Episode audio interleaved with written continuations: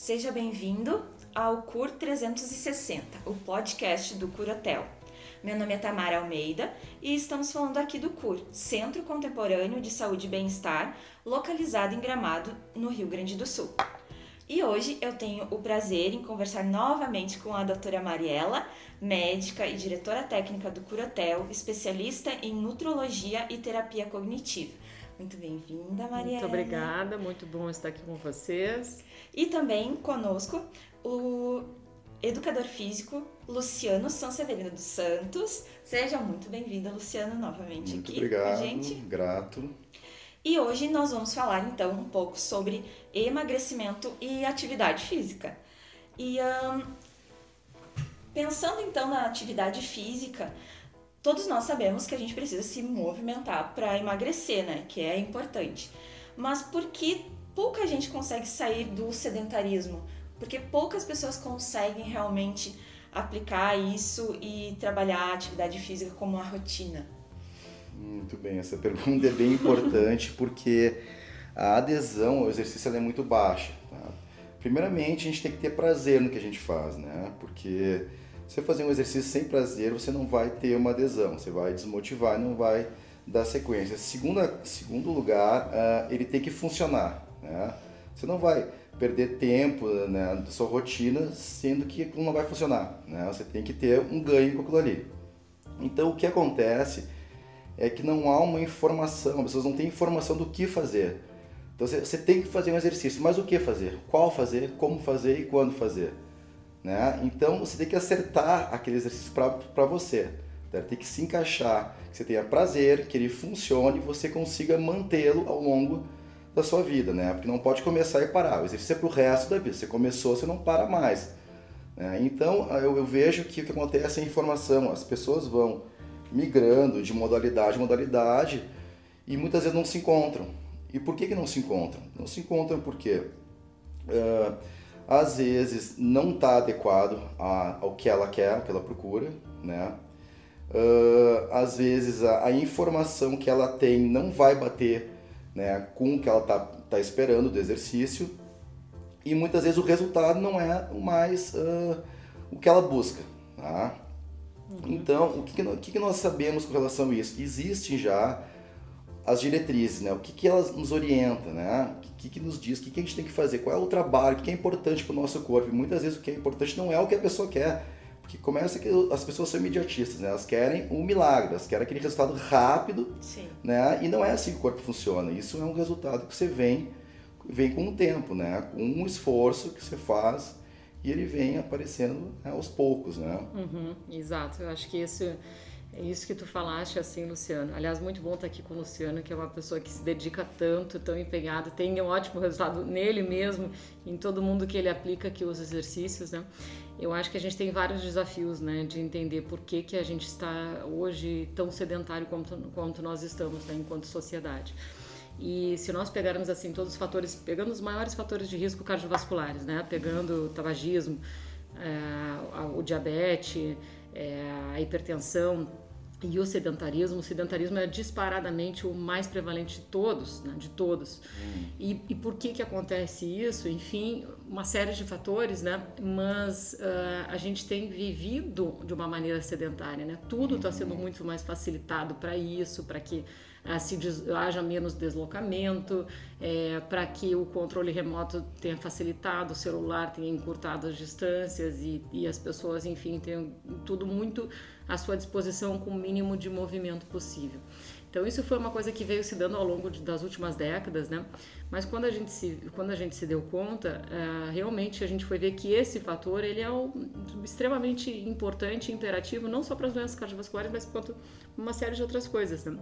E as pessoas então acabavam uh, se envolvendo muito com todo um ritmo que, de uma forma geral, as pessoas têm vivido um ritmo super intenso de vida e é como se o exercício não fosse fazer parte disso. Enquanto que o exercício é aquilo mais primordial e, e, e vital, né? É, sem, sem movimento a gente não vive. É. E às vezes a gente só se dá conta disso, ou a gente recebe muitas pessoas se dando conta disso quando os problemas estão instalados, uhum. né? Mas então, mas e, e, e o que fazer para facilitar? Se a gente tivesse, né, Luciano, vivendo numa sociedade onde a gente se locomovesse muito mais, já fosse antes de, eh, de pensar em exercício, a gente já pensasse em atividade uhum. física mesmo, né? De atividade de vida diária, de locomoção para fazer as coisas mais a pé, e, etc. Então, se a gente vivesse como alguns dos nossos antepassados nesse sentido viveram, talvez a gente precisasse falar um pouco menos do exercício físico programado. Uhum. Como o nosso estilo de vida da nossa sociedade acaba sendo muito sedentário, é mais ainda fundamental que a gente fale do exercício, que é diferente da atividade. A atividade é aquilo que a gente faz no dia a dia, né? Eu vou daqui até uma outra sala, etc. Eu vou no super, vou na feira, na farmácia, caminhando, etc. E o exercício é aquele que acontece no momento, momento programado. E, então esse exercício numa sociedade que a gente vive nesse momento se torna ainda mais fundamental.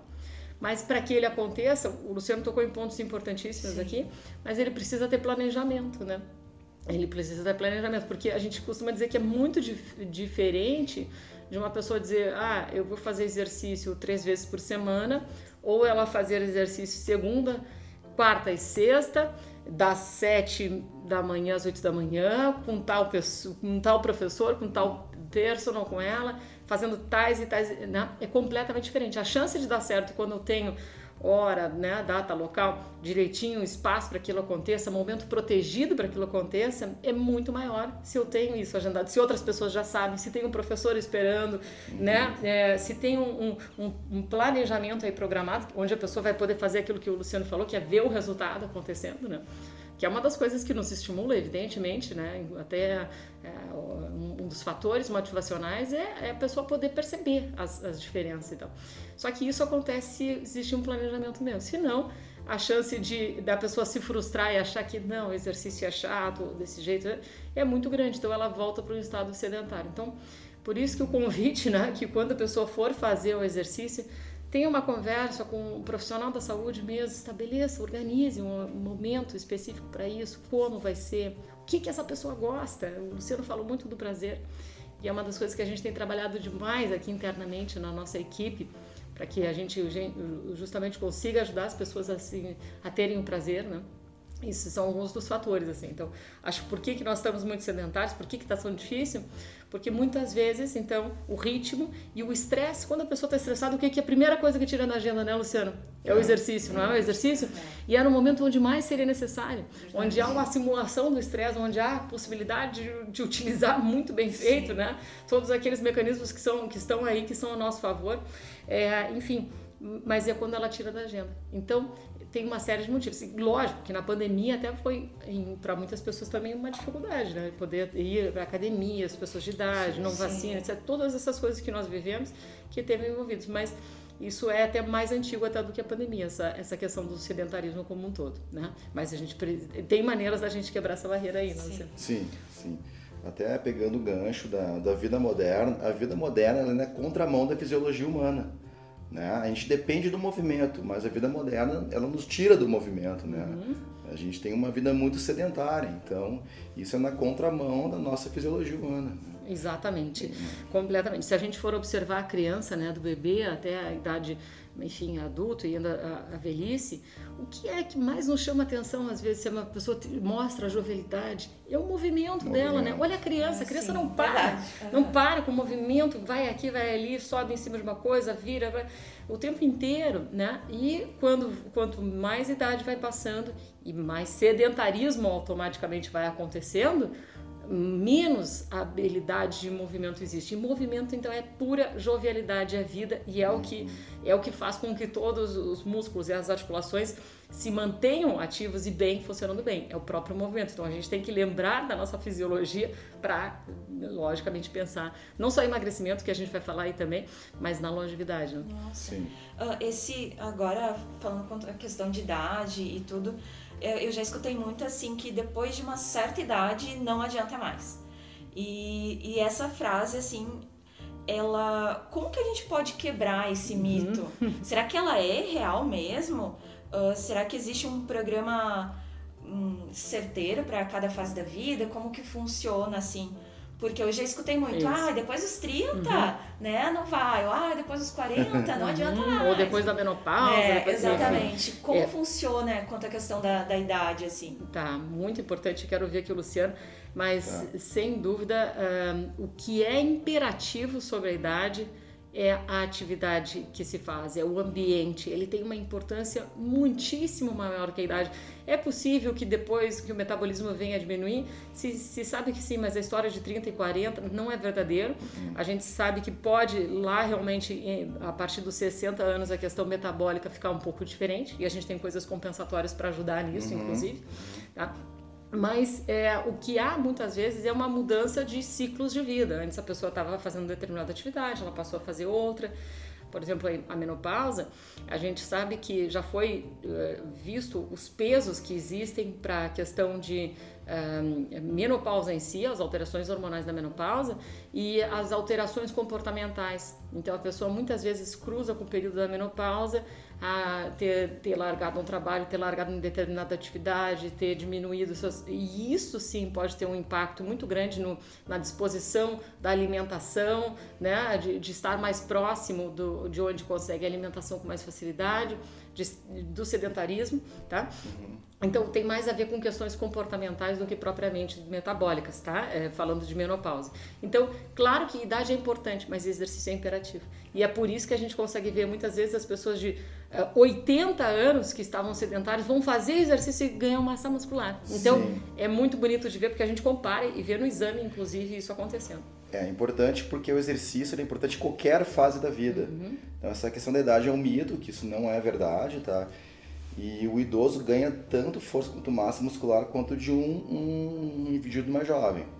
Tá? O que, que acontece? Os estudos mais antigos eram de curto prazo.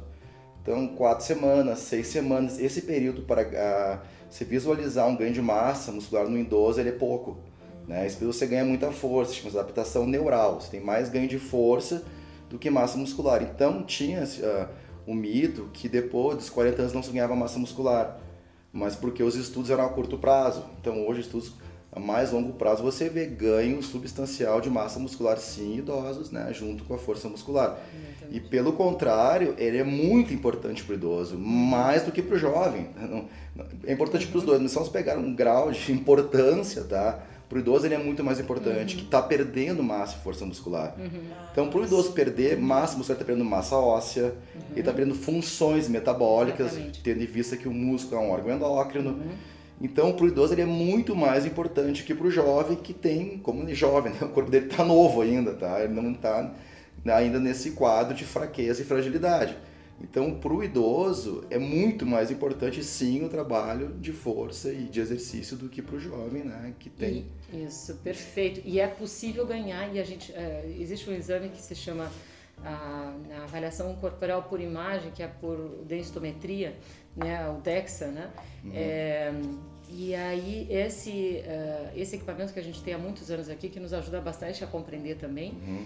a gente pode, por exemplo, nele observar não só o peso, mas o que está sendo pesado, quanto é que essa pessoa tem de gordura, quanto ela tem de massa magra, de massa óssea, quanto ela tem de gordura visceral. Tudo isso a gente vai acompanhando. E a pessoa, mesmo de idade, que passa, e isso estou falando de terceira idade, 60, 80 anos, quarta idade, que ela passa a fazer uma atividade física é, bem organizada e tal, e a gente vai medir depois, a gente vê o aumento que existe de massa muscular. Então isso é uma coisa possível. A gente vê isso na prática, a gente vê é, laboratorialmente, né? Também essas alterações até a- da própria reserva de albumina, enfim, uma série de indicadores que vão nos mostrando se a pessoa faz uma boa combinação do exercício com a alimentação e tudo, o desempenho dela é ótimo. Então é possível fazer exercício e deve ser feito em qualquer fase. Claro, sempre adaptado às suas necessidades, ao momento, mas sempre é, é possível sim. Nossa, muito interessante assim. Mas eh, deixa eu perguntar pra vocês ah, uma outra frase que eu escuto muito: odeio exercício. Pra aquela pessoa que não tem condições, que não quer que foge de um exercício, como, ah, como que a gente pode ajudar essa pessoa a, a se exercitar com prazer? Não achou o exercício adequado. não, não achou. Existe. Bom, existe. Na verdade, essa, essa pergunta é importante porque assim, ó, nós temos a questão genética, tá? O corpo humano ele tem uma predisposição para um tipo de atividade ou outra. Se você errar o exercício nesse sentido, aí pode ser que a adesão seja menor ainda, tá? Uhum. Então, qual, que que eu, qual é o exemplo que eu quero dar com isso? Por exemplo, existem pessoas que têm uma maior predisposição para trabalho de força, né? Para grande massa muscular, força muscular. Se você botar esse indivíduo a querer, uh, querer correr uma maratona, ele não vai ter uh, adesão, porque ele vai se lesionar, ele tem muito peso corporal de ossos e músculo pesado, não é para corrida, mas sim para força. Se você direcionar errado esse, esse indivíduo, você não vai ter uma adesão vai lesionar ele. Porque assim, normalmente, tá, as pessoas mais, vamos dizer assim, mais gordinhas, tá? vamos pegar um termo gordinho, as pessoas mais gordinhas, elas têm já um tipo de fibra muscular chamado fibra glicolítica, que é uma fibra que gera força e consome glicose, que são pessoas até que em tese são mais fortes, né? Tem mais propensão à força. E você bota esse indivíduo a fazer só trabalho de caminhar de baixa intensidade, em primeiro lugar, ele vai emagrecer muito pouco, o resultado vai ser muito baixo. Em segundo lugar, provavelmente não vai ter prazer nessa atividade. O que, que seria o adequado? Primeiramente, os testes genéticos, né, que hoje são é um mecanismo que cada vez vai estar mais presente na nossa vida, né? A gente conhecer a nossa genética. Mas sem o teste, um bom profissional consegue já, no, numa análise clínica, avaliar o seu biotipo e já indicar a atividade mais adequada. Uma coisa também assim, na contrapartida, tá? Um magrinho, né? ah, meu vizinho, aquele magro de ruim, come, come, não engorda que, que acontece? Ele também tem um tipo de fibra muscular que é mais propício à atividade de resistência, à caminhada, ele consome muita gordura durante o exercício. Esse indivíduo sim vai se beneficiar com caminhadas mais longas, né, atividade mais leve, que vai emagrecer. O outro biotipo não, precisa de mais vigor, HIIT, musculação, né, atividades mais intensas para emagrecer. Então se você errar, um detalhe importante também, o prazer está muito ligado ao biotipo.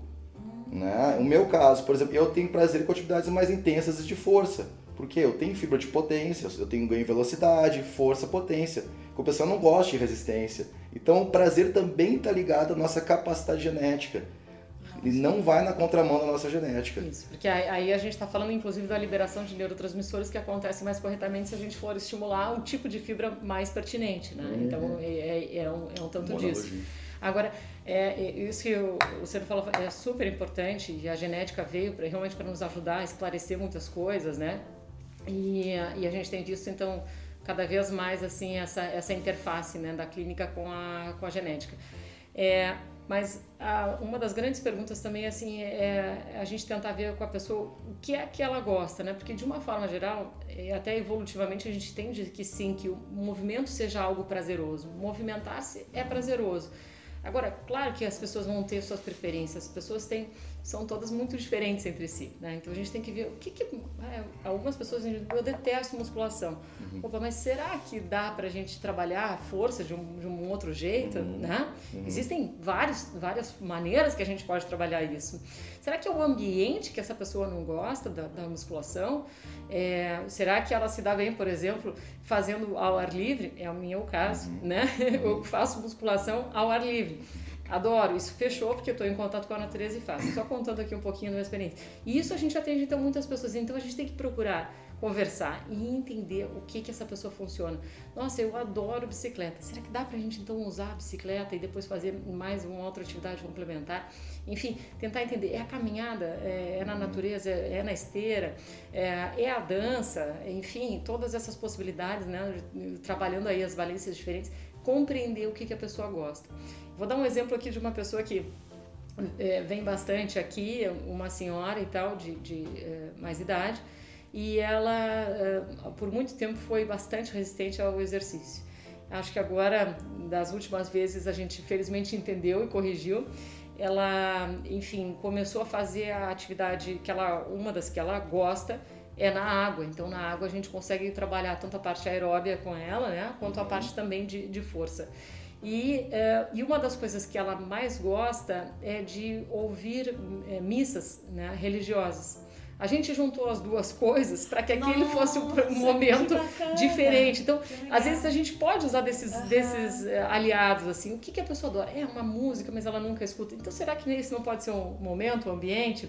Algumas pessoas gostam de escutar podcasts, né? Enquanto uhum. estão fazendo. Podem, podem estudar alguma coisa ou não. Preferem estar completamente ligadas ali em silêncio. a gente precisa entender isso tudo. Se a gente não entender isso, se a gente não colocar isso na mesa para conversar com, né, com a pessoa que a gente está atendendo, a gente vai ter uh, baixa adesão. Mas se a gente colocar isso tudo e procurar entender, olha, precisa de algumas coisas novas para isso, é um esporte onde exija, é, existe o contato com outras pessoas, é o momento de oportunizar é, esse encontro, ou não, a pessoa quer realmente estar sozinha. Então a gente tem que botar isso tudo na mesa e encontrar aí juntos a melhor, a melhor solução, para que haja sim o prazer, porque o prazer é muito, muito, muito importante. Não só para assim, a questão momentânea de sistema nervoso central, mas também ela é super importante para a continuidade, né? para a manutenção mesmo desse hábito aí que é tão fundamental para a gente. E, e, a questão é bem do personalizado, né? Porque se cada pessoa é única, né, tanto na sua genética quanto nas suas preferências, né, essa parte é muito bacana Isso, do cura em si, de trabalhar de uma forma bem pessoal, né, bem personalizada. Eu acho a proposta incrível e acredito que seja por isso que as pessoas, os clientes aqui têm resultados super positivos, né? Uhum. E a doutora falou a respeito do, do exercício aeróbio, né? Como, como, qual é o papel do aeróbio nesse sentido? Ele ainda é uhum. importante? Como, como funciona? Assim, ah, a gente falou um pouquinho pro... da questão da uhum. musculação, da, da intensidade. A gente está né? falando de emagrecimento, Isso, né? Isso, tá. uhum. Não, o aeróbio ele sempre, ele sempre é e sempre foi, sempre será importante. Tá? é verdade. É, isso não, não, a gente nunca vai descartar de nenhuma, nenhum planejamento de treinamento, Sim. né? O aeróbio, tá? Uh, o importante também é as pessoas entenderem o que, que é exercício aeróbio, né? Porque muitas ah, aeróbio, anaeróbio, né? Fica uma dúvida ali. Então, exercício aeróbio, tá, pessoal? São exercícios cíclicos que você faz sem interrupção, tá? Com uma intensidade moderada baixa, tá? Por exemplo, uma caminhada para muitos é aeróbio, um trotezinho, uma pedalada. Então, exercício de baixa a moderada intensidade é exercício aeróbio, tá? Por que aeróbio? Porque você usa o oxigênio. Tá? em combinação com a gordura e glicose para produzir energia. Tá? Então, o aeróbio para o emagrecimento, ele faz uma queima de gordura durante a atividade. Tá? Então, você tem usa combustível, oxigênio, gordura e glicose para poder gerar ATP, ou seja, usar energia. Tá? Interessante, o que, que vira, o que, que essa gordura que é metabolizada vira? Vira ó, dióxido de carbono né, e eliminada como água. Então você elimina na respiração a gordura queimada e através da urina. Tá? Então esse aeróbio... Através do corpo cetônico. É, também. É, é, também, é, né, na urina. É. Uhum. Então você tem o aeróbio, você tem uma queima de gordura constante, tá? Para você conseguir metabolizar essa gordura durante, tem que ser intensidade moderada a baixa. Se você fizer mais forte a intensidade, percorrer mais rápido, levantar mais carga, fazer mais rápido o movimento, ele torna-se anaeróbio, ele entra num outro patamar, ele quebra o linear. Tá? Então, entender a diferença do aeróbio e do anaeróbio. Então, baixa densidade moderada é o aeróbio. Tá? E as promoções de saúde quanto a esse método, quanto ao exercício aeróbio, são enormes. Né? Preparo cardiovascular, uhum. sistema circulatório, né? oxigenação do te dos tecidos. Então, é, é muito é, é, amplo. Tá? Então, é importante sim, tem que fazer o aeróbio. Ele, ele faz parte da, da, da da recomendação a nível mundial, né, do, do trabalho voltado para a saúde, emagrecimento, tá? Então isso aí nunca vai cair também por terra, uhum. certo? Continua valendo muito sempre, tá? E, e, por quanto tempo, assim, digamos, ah, pessoa por semana, assim, o que seria o ideal, talvez para aquelas pessoas que estão que estão iniciando, que estão retomando, né, os exercícios, o que seria o interessante uhum. de... Pode falar. Tá.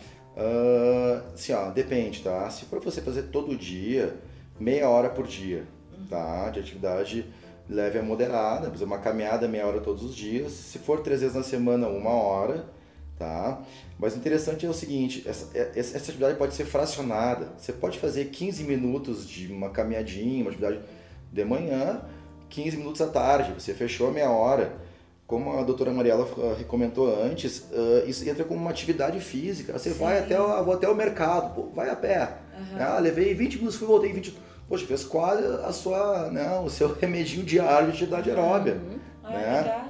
então você consegue, durante, você pode somar durante o dia o que, que você está fazendo e no final eu fiz ali tanto tempo. Hoje eu cumpri a minha, né, a minha tarefinha do meu exercício diário. Né? Então pode ser fácil, não precisa, não precisa ser de uma vez só. Tá? Isso, Você pode isso, fracionar. Isso é uma das coisas também novas é que sabe, antes achava que era, tinha que ser tudo inteiro e hoje Inteiro. sabe que não, até eh, enfim, que o metabolismo vai sendo ativado se, eh, se a pessoa, por exemplo, se ela tem, se ela dissesse, não, só consigo fazer duas vezes na semana, o que não é o ideal, eh, Uhum. uma hora. Eh, se a gente puder organizar com essa pessoa dela fracionar para quatro vezes, né, em Uhum. meia hora já é um benefício muito maior, né, porque vão sendo momentos diferentes onde o metabolismo vai sendo ativado, só para explicar isso, né. Isso. Tem isso que o Luciano falou. E, e o aeróbio é extremamente importante mesmo para toda essa parte de, do controle do peso, muito, e outras tantas, né? Diminuição de risco de câncer, a gente sabe, as, as questões todas as neurodegenerativas cada vez mais associadas. O tamanho, o, o, a telomerase, né, que a gente tem falado tanto an- hoje, que, que vai implicar na questão do tempo de, de replicação celular, né, do, do telômero, é, a gente sabe que o exercício aeróbio ele é extremamente protetor nisso, então, na questão de, de longevidade, né? Então, Sim. ele vai ser, como gostei do, do que o Luciano falou, sempre foi, é e será importante, sempre. Não tem como substituir né, Nossa, essa parte. Muito, muito importante. Ah, e Luciano, tu, ah, a gente escuta, né? Eu sei que você fala bastante a questão da, da musculação, né? Até antes ah, de, de nós iniciarmos a conversa aqui, eu tava comentando com o Luciano Uhum. que eu não, eu tenho um pavor de musculação, eu tenho um pavor. Mas a gente sabe que hoje ela é uma, uma grande chave para o emagrecimento. E por quê? Tu poderia explicar um pouco? Porque eu, eu imagino que tenham outras pessoas que também tenham essa, essa, esse receio quanto à musculação, né? E, e que a gente sabe que agora para emagrecimento também é super importante, Sem né? dúvida. Não adianta só o, o aeróbio, no caso, Não. né? Para emagrecimento. Tá. É, Esse tema ele é, ele é muito importante. Eu poderia ficar falando o dia inteiro sobre os benefícios e porquê da musculação com relação ao emagrecimento, mas eu vou tentar resumir tá, em, em poucas palavras e condensar esse, esse conhecimento. Tá? Primeiro lugar, assim, ó, o maior gasto energético do corpo é basal. O que que é o basal? O que você gasta para você viver. Tá? Para manter você, seu metabolismo vivo funcionando. Esse é o maior gasto do corpo humano tá? no dia. Ah, então, se você quer emagrecer efetivamente, você tem que manipular o, o ponto X, que é esse gasto maior que é o basal. Tá? Você tem que aumentar quanto seu corpo gasta de energia para manter ele vivo. Tá? E a musculação vai exatamente nesse ponto aí. Ela aumenta seu consumo energético basal. Por quê? Porque um dos maiores consumidores de energia do corpo são os músculos, né? É Os, os motores moleculares, tá? Então ele consome muita energia. Então quanto mais músculo você tem, maior é seu gasto energético. Eu costumo dizer, até em palestras que eu dava, que eu não estava correndo mais minhas palestras aqui no mas quando eu fazia palestra ainda, eu falava, uma pizza, para quem treina vira músculo, para quem não treina vira barriga. então o que, que quer dizer com isso? O corpo ele vai direcionar a energia. Para quem tem muita massa muscular e teve um bom gasto energético, o que você comer teoricamente não vale engordar, mas para quem não faz uma atividade intensa, não tem muita massa, ela vai sobrar e vai virar gordura, tá? Então, a muscula- o treino de força, o treinamento resistido, a musculação, ela tanto emagrece quanto ela, ela faz o controle da manutenção do emagrecimento, que você não volte a engordar, tá? Porque você mantém esse gasto basal mais alto. Isso é um viés tá, do emagrecimento. Outro, o treino de musculação, normalmente, ele é um treino que você abrange grandes grupos musculares. Tem muitos músculos envolvidos em alguns treinos mais específicos para esse fim de emagrecimento. Com isso, o que acontece? Você gasta muita energia. Na restauração dessa energia, você queima muito mais gordura na fase de recuperação parado. Você fez um treino forte, você parou, tá lendo um livro em casa, está queimando gordura. Tá? Olha. Na fase de recuperação. Isso é muito importante. Isso é bom, hein? Sem dúvida, Excelente. sem dúvida, é excelente. Isso, e esse conhecimento a gente vai dizer que numa escala de tempo ele é relativamente novo, vamos Sim. dizer assim, né? Hum. Embora a gente trabalhe já aqui há muito tempo nisso aí, mas é no- olhando assim de uma forma geral, antes se falava, né, há várias décadas se falava muito só de exercício aeróbio para emagrecer. E hoje a gente tem certeza absoluta é, que a musculação ela é tão fundamental quanto né, o aeróbio. E aí isso teve em 2012 um trabalho bem grande, clássico, que comparou exercício aeróbio, treino resistido e a combinação dos dois para a questão do emagrecimento.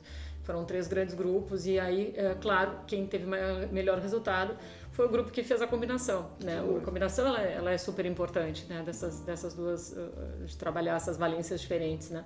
Então, é, e isso foi melhor, por quê? Porque houve menor, maior queima de gordura e houve também maior massa magra, que é bem isso aqui que o Luciano está falando, e com isso maior taxa de metabolismo basal. Então, essa queima energética ela se dá de uma forma diferente.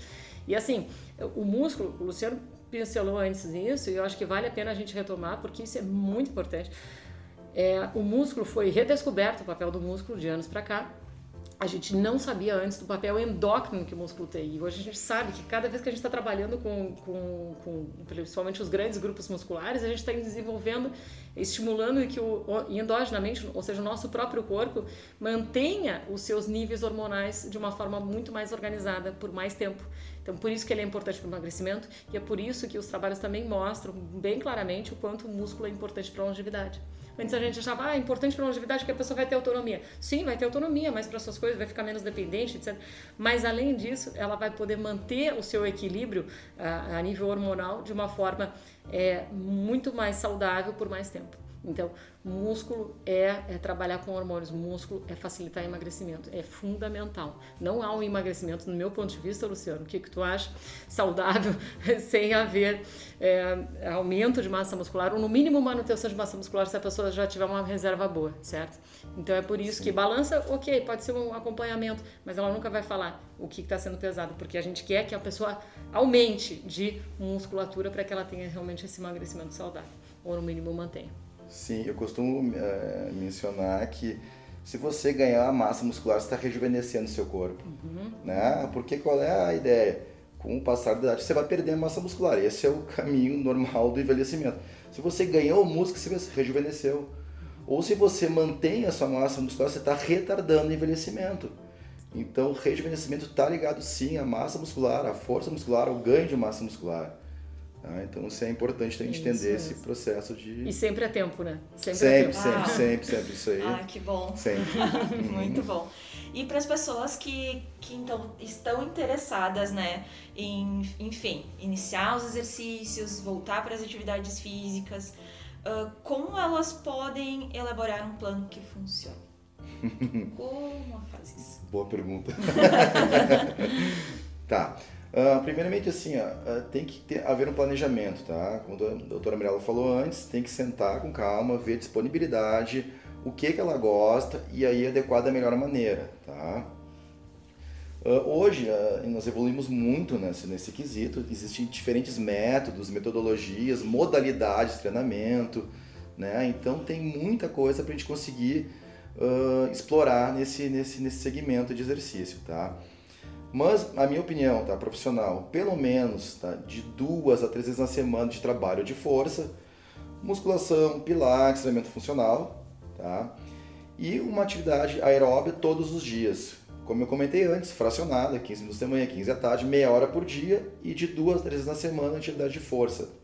Que, e que trabalha com esse componente muscular, certo?